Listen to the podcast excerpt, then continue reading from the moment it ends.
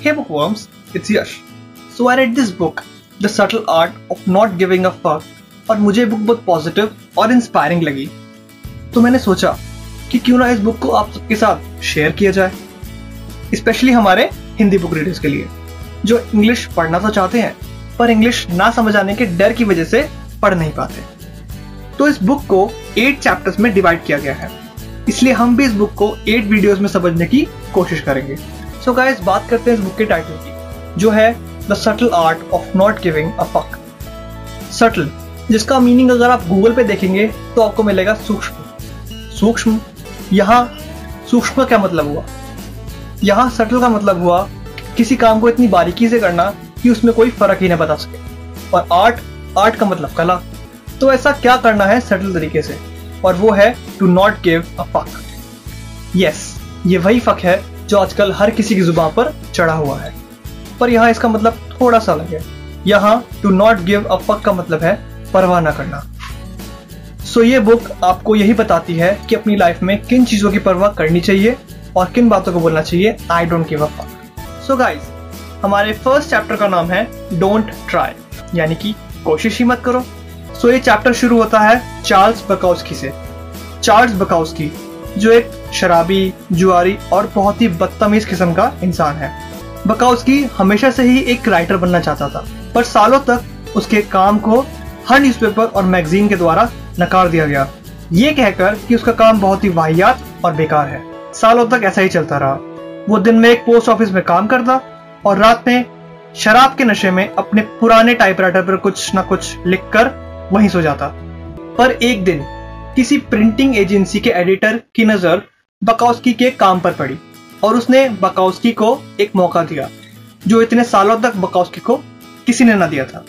और बकाउस्की ने भी ये मौका छोड़ा नहीं और उसने अपनी पहली बुक, जिसका नाम उसने पोस्ट ऑफ़िस रखा, लिख दी, जो बहुत ही बड़ी हिट साबित हुई। अब बकाउस्की और भी किताबें लिखेगा, बहुत पैसे कमाएगा और बहुत फ़ेमस राइटर के रूप में अपनी पहचान बनाएगा। ऐसी कहानियाँ हमारे सोसाइटी में हमें आए दिन सुनने को मिलती हैं। कि कैसे एक इंसान ने अपनी सारी मुश्किलों का सामना किया और अपने सपनों को पूरा किया।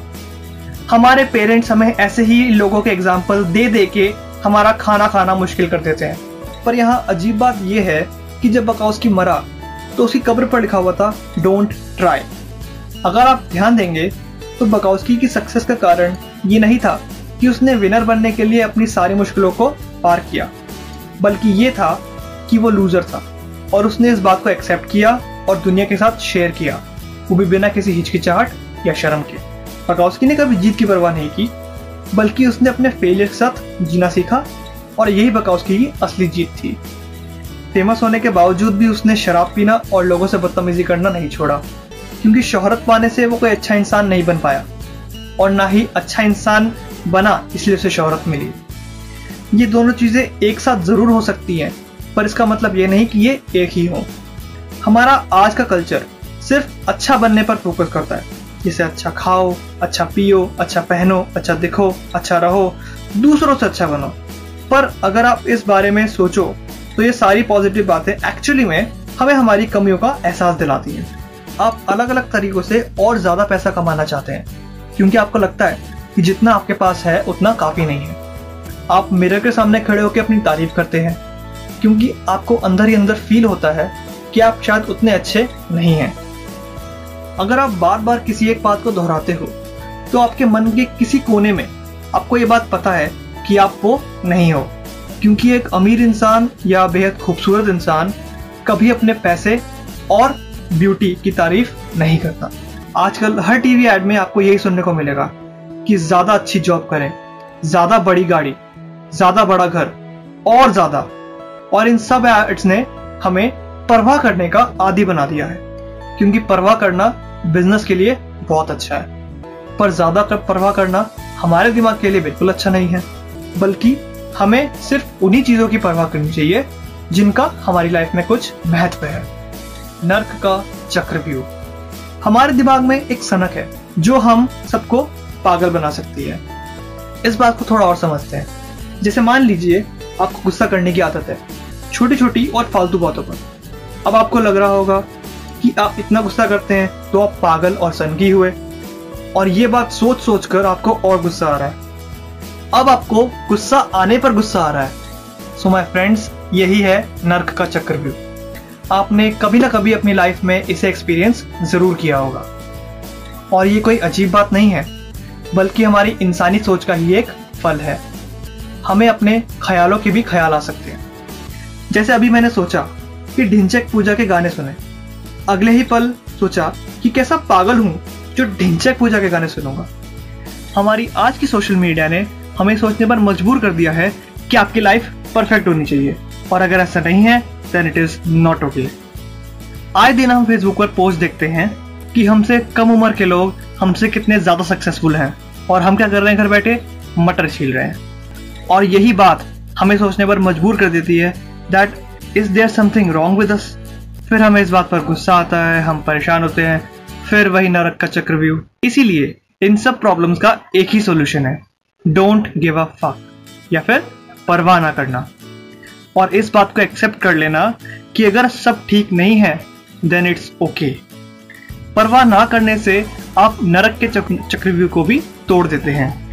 पर आज के मॉडर्न वर्ल्ड में, जहाँ हमारे सामने इतनी चॉइसेस हैं, इतनी नॉलेज है तो हम कैसे पता लगाएँ कि किन बातों की परवाह की जाए और किन को इग्नोर किया जाए?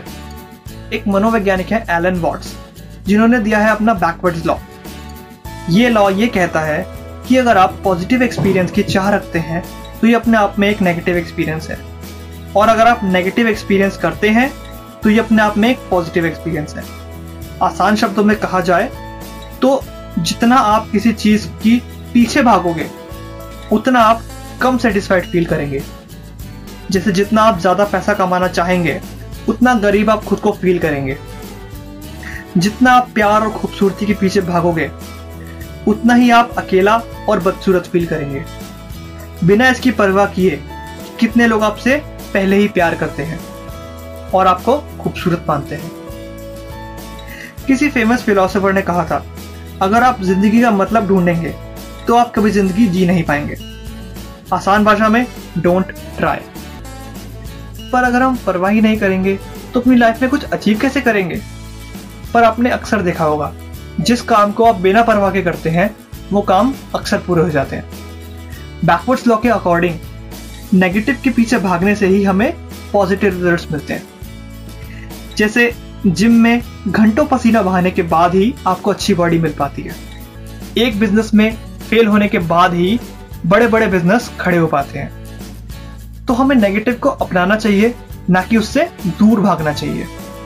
जितना आप दर्द को दबाएँगे, वो उतना ही बड़ा बनता जाएगा। और अगर आपने दर्द की परवाह करना छोड़ दिया, फिर आपको कोई नहीं रोक सकता। हम लाइफ में छोटी छोटी फालतू बातों की बहुत परवाह करते हैं। जबकि हमें सिर्फ़ उन बातों की परवाह करनी चाहिए, जिनकी हमारी ज़िंदगी में कुछ मायने हैं। लेकिन परवाह ना करना कोई बच्चों का खेल नहीं है। हम हर रोज इसी चीज़ से लड़ते हैं, जैसे खड़ूस दुकानदार चिक चिक करने वाली बाई, अकड़ू बॉस, और भी बहुत सारे लोग। हमारी एक छोटी सी लाइफ परवाह करते करते ही निकल जाती है। तो क्या किया जाए? तो हमें यह सीखना होगा कि हमारी लाइफ में एक्चुअली में क्या मैटर करता है और क्या नहीं। और ये कोई आसान काम नहीं है, पर अगर हमें एक अच्छी लाइफ चाहिए तो इतनी स्ट्रगल तो हम कर ही सकते हैं। अगर हम बहुत ज़्यादा परवाह करते हैं तो हमें इस चीज़ की आदत पड़ जाती है कि हमें लाइफ से कुछ अच्छा ही मिलेगा। और ये एक बीमारी है, क्योंकि फिर हमें हर मुश्किल एक नाइंसाफी लगेगी जो लाइफ हमारे साथ कर रही है। और कोई भी चैलेंज एक फेलियर की तरह लगेगा। अगर आप परवाह नहीं करेंगे तो आप अपने अंदर एक चेंज महसूस करेंगे। पर हमें बिल्कुल भी बेपरवाह नहीं बन जाना है, क्योंकि ऐसे इंसान को एक साइको कहते हैं। पर हमें साइको भी नहीं बनना, हमें परवाह भी नहीं करनी तो ऐसा करने के तीन पहलू हैं। फ़र्स्ट दूसरों से अलग होने के डर की परवाह ना करना। जो लोग खुद को अलग समझते हैं, वो अक्सर उदास और डरे डरे रहते हैं और मानते हैं कि ऐसा करने से ही वो सेफ़ रहेंगे। क्योंकि उनको ऐसा लगता है कि उनकी प्रॉब्लम्स को कोई नहीं समझता। वो छुपाते हैं अपने इस अलगपन को। बाहरी दुनिया से और अपनी ही दुनिया में खुश रहना जानते हैं। एक सच ये भी है कि परवाह करना हमारी फितरत में है और हम इसे रोक नहीं सकते, पर कंट्रोल ज़रूर कर सकते हैं। फिर ऑथर हमें एक किस्सा सुनाता है कि कैसे उसने बिना किसी की परवाह किए अपनी मदर की हेल्प करी, जब वो मुश्किल में थी। क्योंकि परेशानियाँ सबकी लाइफ में आती हैं, पर खुश बस वही लोग रहते हैं जो छोटी छोटी परेशानियों की परवाह ना करते हुए बाकी इंपॉर्टेंट चीज़ों का ध्यान रखते हैं और उनकी परवाह करते हैं। क्योंकि आप लाइफ में कहीं भी जाओगे परेशानियाँ आपका वेट कर रही होंगी। पर सॉल्यूशन उनसे दूर भागने में नहीं है, उनका सामना करने में दूसरा पहलू, अपनी लाइफ में परेशानियों से ज़्यादा इंपॉर्टेंट बातों की परवाह करना। मान लीजिए आप एक सब्ज़ी मंडी में हैं और आप एक बूढ़ी माता जी को देखते हैं, जो सब्ज़ी वाले से पाँच पाँच रुपए के लिए बहस कर रही हैं। पाँच रुपए के लिए? हाँ जी, क्योंकि शायद उनकी लाइफ में इससे ज़्यादा इंपॉर्टेंट और कुछ है ही नहीं, जिसकी वो परवाह कर सके। बेटे ने मिलने आना छोड़ दिया। पेंशन बहुत कम आती है। इसलिए उस पाँच रुपए की इतनी ज़्यादा परवाह है उनको तो इसीलिए हमें अपनी लाइफ में प्रॉब्लम्स की इतनी ज़्यादा परवाह नहीं करनी चाहिए कि उसके सामने आपकी जो दूसरी इंपॉर्टेंट चीज़ें हैं, आप उनको मिस कर दे। तीसरा पहलू, जाने अनजाने आप खुद ही चुनते हैं कि किन बातों की परवाह की जाए। अपनी पूरी लाइफ में हम सबसे ज़्यादा परवाह करते हैं अपनी जवानी में। खासकर 15 से 30 साल की उम्र में। पर जैसे जैसे हमारी उम्र बढ़ती जाती है, हमारा परवाह करना भी कम होता जाता है। हम दूसरों की परवाह नहीं करते कि वो हमारे बारे में क्या सोचते हैं, और शायद इसी को मेच्योरिटी कहते हैं। और जैसे जैसे हम अपने फोर्टीज और फिफ्टीज में एंटर करते हैं, हम में और भी ज़्यादा चेंजेस आने शुरू हो जाते हैं। जैसे हमारी एक पहचान बन जाती है, जिसके साथ शायद हमें अपनी पूरी ज़िंदगी बितानी पड़ जाए, और हम अपने आप को एक्सेप्ट करना सीख लेते हैं। इसकी परवाह किए बिना कि लोग हमारे बारे में क्या सोचते हैं। और शायद यही वो टाइम है हमारी लाइफ का, जिसमें हम सबसे ज़्यादा खुश होते हैं। तो इस बुक का मेन मकसद क्या है? ये बुक हमें सोचने में और डिसाइड करने में हेल्प करती है कि क्या हमारी लाइफ में इंपॉर्टेंट है और क्या नहीं। ये बुक हमारी प्रॉब्लम्स को कम नहीं करेगी, पर उनको हैंडल कैसे करना है, ये ज़रूर सिखाएगी। ये बुक आपको जीत का पार्ट नहीं पढ़ाएगी, बल्कि अपनी हार को किस तरह एक्सेप्ट करना है और किस तरह उसको अपनी ताकत बनाना है। ये ज़रूर सिखाएगी।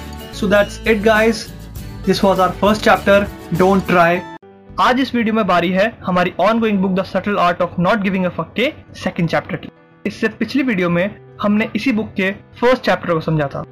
और आज हम कोशिश करेंगे ये समझने की कि इस चैप्टर के ज़रिए ऑथर हमें क्या बताना चाहता है। सो so, हमारे सेकंड चैप्टर का नाम है हैप्पीनेस इज़ अ प्रॉब्लम यानी कि खुशी एक समस्या है।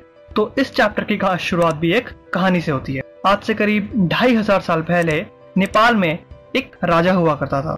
जब उस राजा को एक बेटा हुआ तो राजा ने सोचा कि वो अपने बेटे को हर मुश्किल और हर तकलीफ़ से दूर रखेगा और उसे एक परफेक्ट लाइफ देगा, जिसमें उसकी सारी इच्छाओं और ख्वाहिशों को पलक झपकते ही पूरा कर दिया जाएगा। और राजा ने ऐसा ही किया। उसने अपने महल के चारों तरफ़ बड़ी बड़ी दीवारें बनवाई और अपने बेटे को बाहरी दुनिया से बिल्कुल अनजान रखा और उसे हर तरह का ऐशो आराम दिया। पर इसी ऐशो आराम ने उसे बिगाड़ भी दिया।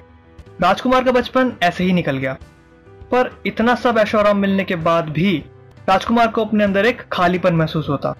अब राजा उसके लिए कुछ भी करता तो वो उसे कम ही लगता। तो एक रात राजकुमार चुपके से अपने महल से बाहर निकलता है, ये देखने के लिए कि क्या है इन दीवारों के पार। और जो उसे दिखा, उसने उसकी आँखें ही खोल दी। उसने अपनी लाइफ में पहली बार दुख दर्द को देखा। उसने गरीब और असहाय लोगों को देखा, और तो और लोगों को मरते हुए भी देखा। ये सब देखकर राजकुमार बहुत परेशान और उदास हो गया, और आजकल के हर टीनेजर की तरह उसने अपने पेरेंट्स को ही इन सब का जिम्मेदार ठहराया, और उसने सब छोड़ छाड़ कर भाग जाने का फैसला किया। प्लान के मुताबिक उसने अपना महल और राज्य दोनों छोड़कर एक फकीर की ज़िंदगी जीने लगा, जिसमें उसने बीमारी, भूख, दर्द, तकलीफ़ सब देखा और महसूस भी किया। तो राजकुमार ने डिसाइड किया कि उसे ये सब छोड़ छाड़ कर कुछ और ट्राई करना चाहिए। तो वो एक पेड़ के नीचे बैठा और तब तक न उठने का फैसला किया जब तक उसे कोई ग्रैंड आइडिया नहीं जाता और जैसा आप सबने सुना भी होगा, वो राजकुमार 49 डेज़ तक वहीं बैठा रहा। ये सब बातें सोचना बेकार है कि वो बिना खाए पिए ज़िंदा कैसे रहा। पर इस बार जीवन के बारे में उसने बहुत कुछ जान लिया था, जिसमें एक बात उसने ये जानी कि दुख, दर्द, कष्ट सबकी लाइफ में है। अमीर को उसके पैसे की वजह से, गरीब को उसकी गरीबी की वजह से, एक फैमिली वाले इंसान को अपनी फैमिली की वजह से। अब कुछ सालों बाद वो राजकुमार अपने विचारों को दुनिया के साथ शेयर करेगा और बुद्धा के नाम से जाना जाएगा। आपने शायद इनके बारे में सुना होगा। हमारी सोच का एक आधार है, एक बेस है कि खुशी एक मैथमेटिकल इक्वेशन है, जिसे कमाया जा सकता है अचीव किया जा सकता है या सॉल्व किया जा सकता है। जैसे, मैंने ये पा लिया तो मैं खुश। मैं उसके साथ हूँ तो मैं खुश। और यही हमारी सबसे बड़ी प्रॉब्लम है।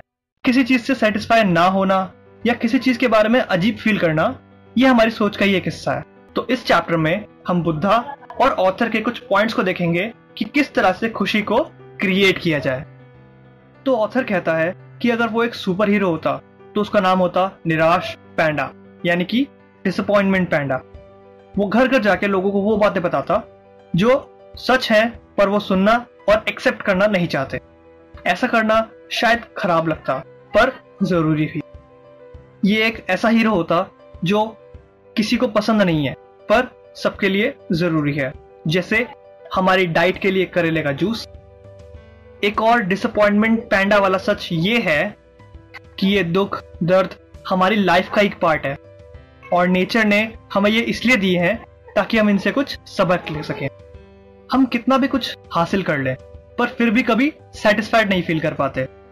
और यही फीलिंग हमें आगे बढ़ने में और हमें और बेहतर बनने में हमारी मदद करती है। पेन या दर्द हमारी लाइफ में हमारा सबसे पहला टीचर होता है। मान लीजिए आप अपने घर में चल रहे हैं और आपकी पैर की छोटी उंगली कहीं ठुक गई, जो शायद आपके साथ कभी ना कभी हुआ ही होगा। अब नेक्स्ट टाइम के लिए आपका नर्व सिस्टम प्रिपेयर रहेगा कि ऐसा दोबारा ना हो। जैसे बचपन में भी हमें करंट खा के या अपना हाथ जला के ही ये समझ आया था कि किन चीज़ों को छूना चाहिए और किन चीज़ों से दूर रहना चाहिए। पर पेन सिर्फ़ हमारी बॉडी को ही नहीं होता, हमारे माइंड को भी होता है। ये बात शायद वो लोग समझ सकते हैं जिन्होंने अर्णब गोस्वामी की डिबेट सुनी हो। स्टडीज़ के मुताबिक, हमारा ब्रेन फ़िज़िकल और मेंटल पेन में कोई फ़र्क नहीं कर पाता। इसलिए शायद ब्रेकअप का दर्द किसी भी फ़िज़िकल पेन से कहीं ज़्यादा लगता है। पर हम क्या करते हैं? इस पेन से दूर भागते हैं। और एक ऐसी कपोल कल्पना, यानी कि फैंटेसी में रहना चाहते हैं, जहाँ कोई पेन ही ना हो। हमारी लाइफ प्रॉब्लम से भरी हुई है। आप एक का सोल्यूशन निकालते हैं, दूसरी उसी सोल्यूशन के साथ हमें फ्री में मिल जाती है। जैसे मान लीजिए, आपने पेट कम करने के लिए जिम ज्वाइन किया है। अब सुबह उठने की प्रॉब्लम डाइट वाला खाना खाने की प्रॉब्लम अपना फेवरेट खाना छोड़ने की प्रॉब्लम तो प्रॉब्लम्स कभी नहीं रुकती। बस एक्सचेंज होके दूसरी मिल जाती। तो खुशी प्रॉब्लम्स को अवॉइड करने में नहीं है, बल्कि उन्हें सॉल्व करने में है। बस कभी कभी प्रॉब्लम्स थोड़ी सिंपल होती हैं, कभी थोड़ी कॉम्प्लिकेटेड दोनों ही केसेस में बेसिक फंडा एक ही है। सॉल्व करो, खुश रहो। पर कुछ लोग प्रॉब्लम से कुछ अलग ही ढंग से निपटते हैं। पहले वो लोग जो बोलते हैं कि प्रॉब्लम्स तो है ही नहीं, ऐसे लोग अपनी ही बनाई परफेक्ट दुनिया में रहते हैं, जहाँ कोई प्रॉब्लम ही नहीं है। पर रियलिटी ऐसे लोगों को एक तमाचे की तरह हिट करती है। दूसरे होते हैं मिस्टर बेचारे। ये ऐसे लोग होते हैं जो खुद को चींटी और अपने सामने खड़ी प्रॉब्लम को एक एवरेस्ट मानते हैं और ऐसे एक्ट करते हैं जैसे इनकी प्रॉब्लम्स का कोई सोल्यूशन ही नहीं है। और फिर ये लोग दूसरों को अपनी प्रॉब्लम्स के लिए ब्लेम करना शुरू करते हैं। ऐसे लोग अक्सर गुस्साए और निराश रहते हैं। हम सब अपनी प्रॉब्लम से हमेशा बचना चाहते हैं। चाहे खुद उनको अवॉइड करके या सबसे बेस्ट दूसरों को ब्लेम करके क्योंकि इससे हमें कुछ थोड़ी देर का सुकून मिलता है। फिर हम इस सुकून के आदि हो जाते हैं। क्योंकि प्रॉब्लम्स को अवॉइड करना आसान है और उनको सॉल्व करना मुश्किल तो हम मुश्किल रास्ता क्यों चुने? इमोशंस ही तो है। हमारी लाइफ में इमोशंस का एक ही काम है। हमारी लाइफ को पटरी पर रखना और उसे सही डायरेक्शन में ले जाना। और अगर हमारी लाइफ में सब कुछ सही नहीं है तो हमें इस बारे में इन्फॉर्म करना। बस। इमोशंस पॉजिटिव भी हो सकते हैं नेगेटिव भी। नेगेटिव इमोशंस का मतलब है कि हमारी लाइफ में कुछ गड़बड़ है, जिसे सही करना है। और पॉजिटिव इमोशंस का मतलब है कि आप सब ठीक कर चुके हैं और ये आपका प्राइज है। पर हम अपने इमोशंस पर पूरी तरह भरोसा नहीं कर सकते, क्योंकि कभी कुछ सही लगता है पर होता नहीं है, कभी कुछ सही होता है पर लगता नहीं है। इसीलिए हमें हमारे इमोशंस को क्वेश्चन करते रहना चाहिए। पर बहुत से लोग अपने इमोशंस को दबाते हैं, खासकर नेगेटिव इमोशंस को। और ऐसे लोग अपनी प्रॉब्लम्स को सॉल्व करने में थोड़े से कच्चे रह जाते हैं। दूसरी तरफ़ कुछ लोग अपने इमोशंस के गुलाम बन जाते हैं और जो मन में आता है, वो कर देते हैं। और फिर अपने उन्हीं डिसीजंस को जस्टिफाई करने में लगे रहते चाहे उन डिसीजंस को लेकर उनको पछताना ही क्यों ना पड़े। हम अपने इमोशंस के इतने गुलाम हैं कि अगर आज हम कुछ बड़ा अचीव भी कर लेते हैं तो शायद आने वाले टाइम में वो हमें कम लगे। और फिर हम उस थोड़े और के पीछे भागते रहते हैं। और फिर अपने आप को वहीं पाते हैं जहाँ से हमने शुरुआत की थी। एक पहिए की तरह। हम एक अनंत खुशी का पीछा करते रहते हैं। और सोचते हैं कि ये एक बार मिल जाए तो लाइफ सेट पर ज़रूरी नहीं है कि जो चीज़ आज हमें खुशी देती है, वो कल भी दे, क्योंकि हमें लगता है कि ये चीज़ पाके हम सेटिस्फाई फील करेंगे, पर हम नहीं कर, हम नहीं कर सकते। अगर आप किसी से पूछें कि वो कैसी लाइफ चाहते हैं तो शायद उन्हें सोचना भी ना पड़े। और आपके सामने झट से एक जवाब हाजिर होगा। पर अगर आप वहीं किसी से पूछें कि वो अपनी लाइफ में किस तरह का पेन या स्ट्रगल चाहते हैं तो शायद उन्हें सोना सोचना पड़े। और सोचकर भी शायद उन्हें जवाब ना मिले। क्योंकि अगर हमें लाइफ में कुछ खुशी चाहिए तो हमें इन्हीं स्ट्रगल से होकर गुजरना पड़ता है। और ये कोई एक दो दिन की बात नहीं है। कई लोगों को तो लाइफ लॉन्ग स्ट्रगल करना पड़ता है। और ये वही लोग हैं जो प्रॉब्लम्स को फेस करते हैं, ना कि उनसे भागते हैं। लोगों को अच्छी बॉडी चाहिए, पर जिम में मेहनत करने से डरते हैं। बिज़नेस खड़ा करना है, पर फेल होने से डरते हैं। अच्छा लाइफ पार्टनर चाहिए, पर रिजेक्शन से डरते हैं। आपकी सक्सेस ये नहीं मांगती कि आप क्या पाना चाहते हो, बल्कि ये मांगती है कि आप वहाँ तक पहुँचने के लिए कितना स्ट्रगल कर सकते हो, क्योंकि वहाँ तक पहुँचने का रास्ता प्रॉब्लम से भरा हुआ है। बचपन में आप बहुत कुछ बनना चाहते हैं, जैसे कोई डॉक्टर कोई पायलट कोई एस्ट्रोनॉट कोई क्रिकेटर कोई एक्टर और भी बहुत कुछ। और ये सोच सोच कर खुश होते हैं कि कैसा लगेगा जब हम ये सब अचीव कर लेंगे। डॉक्टर होंगे तो अपना क्लिनिक होगा। पायलट बनेंगे तो एरोप्लेन उड़ाएँगे। एस्ट्रोनॉट बनेंगे तो स्पेस में जाएँगे। एक्टर बनेंगे तो फ़ेमस हो जाएँगे। और ये सब सोच सोच कर घंटों बिता देते थे। पर जैसे जैसे हम बड़े हुए और लाइफ की सच्चाई हमारे सामने आई, हमने ये जाना कि हमें तो सिर्फ़ अपनी मंजिल ही पसंद थी। वहाँ तक पहुँचने के रास्ते और स्ट्रगल से तो हम अनजान थे। और अब जब हमें उस रास्ते और स्ट्रगल का पता चला है तो वो हमें बिल्कुल नहीं पसंद। या वो स्ट्रगल इतना ज़्यादा है कि उस चक्कर में हमने अपनी मंजिल को ही बुला दिया। कुछ लोगों ने अपनी मंजिल को पाने के लिए शायद थोड़ा ट्राई भी किया हो, पर सक्सेसफुल वही लोग हुए जिन्होंने अपनी स्ट्रगल को खुशी खुशी अपनाया और अपनी मंजिल के रास्ते को एंजॉय किया। ये कोई विल पावर की बात नहीं है, ये तो सिंपल सा फंडा है। स्ट्रगल है तो सक्सेस है। ये एक कभी ना खत्म होने वाली सीढ़ी है और कभी आपको ये लगे कि आप चढ़ना छोड़ सकते हैं या चढ़ना रोक सकते हैं तो शायद आप कुछ मिस कर गए हैं, क्योंकि चढ़ने में ही असली मज़ा है। So that's it guys That was our second chapter, Happiness is a Problem.